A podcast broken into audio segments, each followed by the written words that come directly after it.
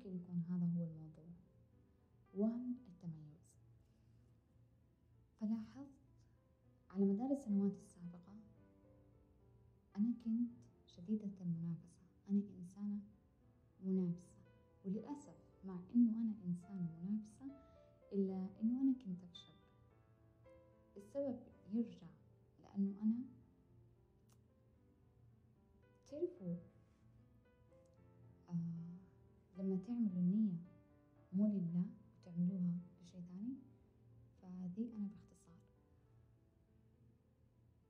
وعلى الرغم من إني كنت أفشل إلا إني أنا كنت أحسس الشخص اللي فاز علي بأنه أقل مني.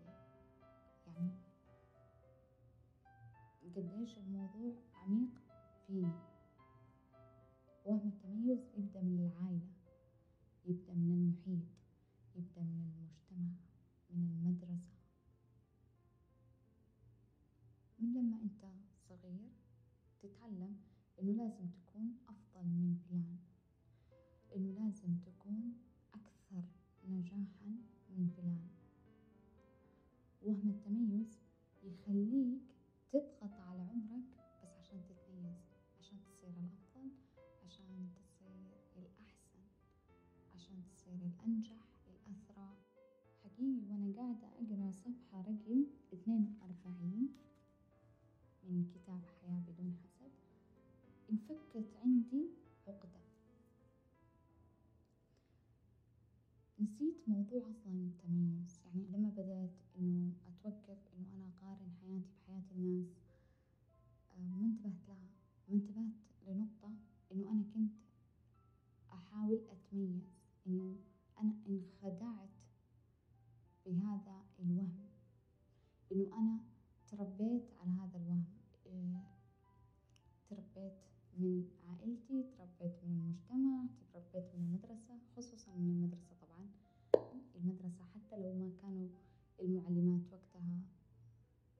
يمارسوا هذا النوع من الاضطهاد إلا أن البنات كانوا يمارسوا هذا النوع من الاضطهاد.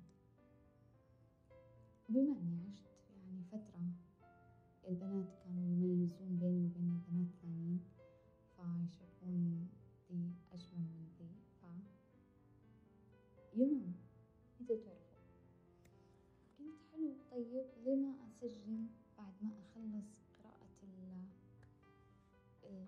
ذي الجميلة إنه أتكلم عن تجربتي. وأنا أعرف في ناس كثير حالهم مثل حالي تمام؟ وفي الناس المستمرة للآن قاعدة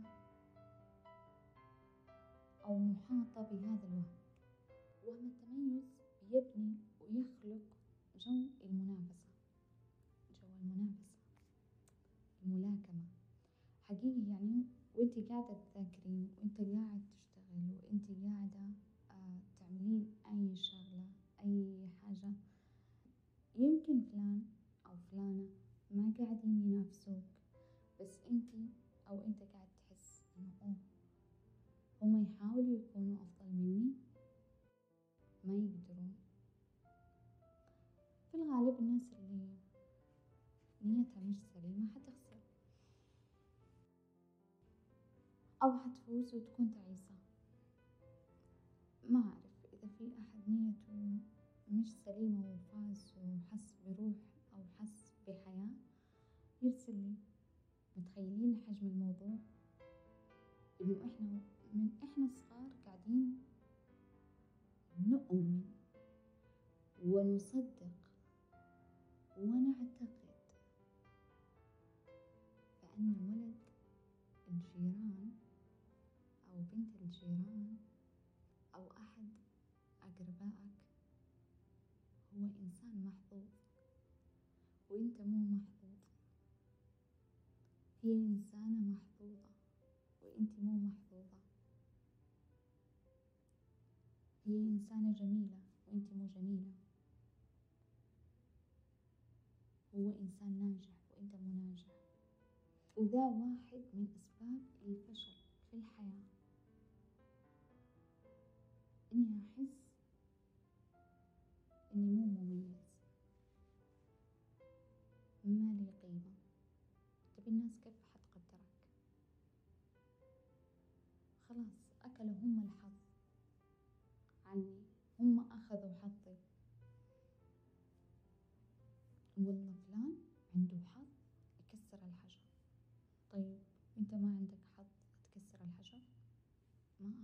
دي الإنسانة ذكية أنا مو ذكي أنا مو ذكية. فكيف حأنجح؟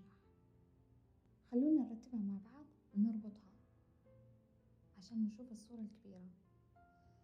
أنا من لما كنت صغير تربيت على كذا وانزرعت فيني بذرة اسمها وهم التميز تمام؟ وأنا قاعد ذي البذرة موية فاسدة وأنا مو مدرك. في البداية حتحاول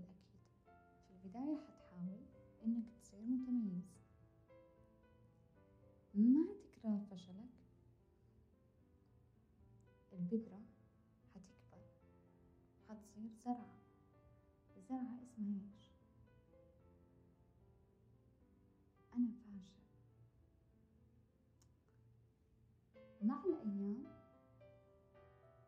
بتشوف. دي الناس عندها حظ دي تكون نظرتك لنفسك إنه أنا مو مستحق للنجاح. أنا مو مستحق إنه أنا أكون متميز. هو بس كذا. هم لهم حق أنا مالي حق. فبالتالي حياتهم حتصير أفضل وحياتي ما راح تكبر الشجرة على على مسمى جديد. تعرف إيش هذا المسمى؟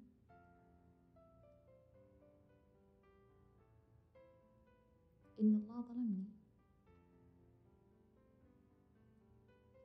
إن الله ظلمني بإنه أعطى فلان وما أعطاني. فبالتالي حتكون الشجرة فاسدة ولا صالحة؟ طبعا حتكون فاسدة. حتكون حياتك مكركبة. دايما حتحس إنه أنت أقل من الناس. والله في الكتاب وصف نفسه بأنه الحق. إذا الحق والظلم لا يجتمعان أبدا. فإذا كنت تعيش في الظلم فأنت اللي ظلمت نفسك. شايفين الخطورة معي كيف؟ فأنت استحقيت للعذاب اللي بيصير لك. فأنت استحقيت التعب اللي بيصير لك في الطريق. فأنت استحقيت المشقة. وهكذا. لأنه أنت ما تؤمن بقيمة نفسك. تمام؟ بسبب وهم التميز دامك تسمعني فعندك عقل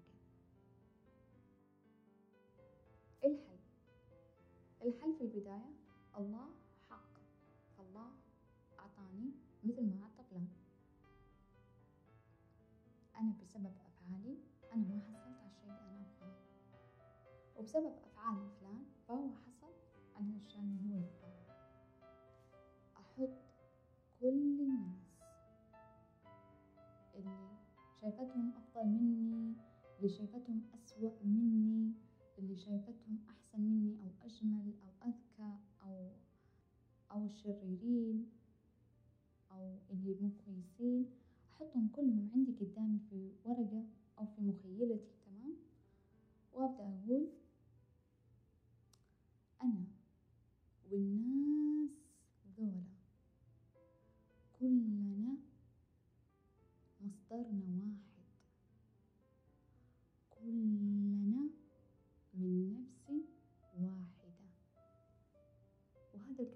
موجود في كتاب الله.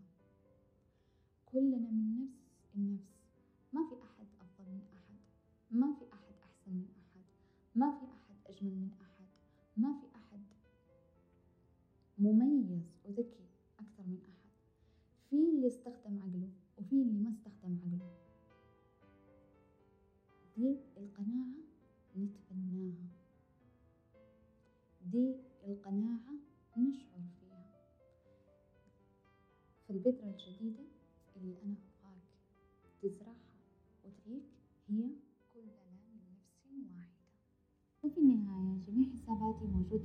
لأي تعليق يخطر على بالكم الآن راح أقرأ تعليقاتكم أكيد. كانت معك وجدان محمد. شكرا سلاما.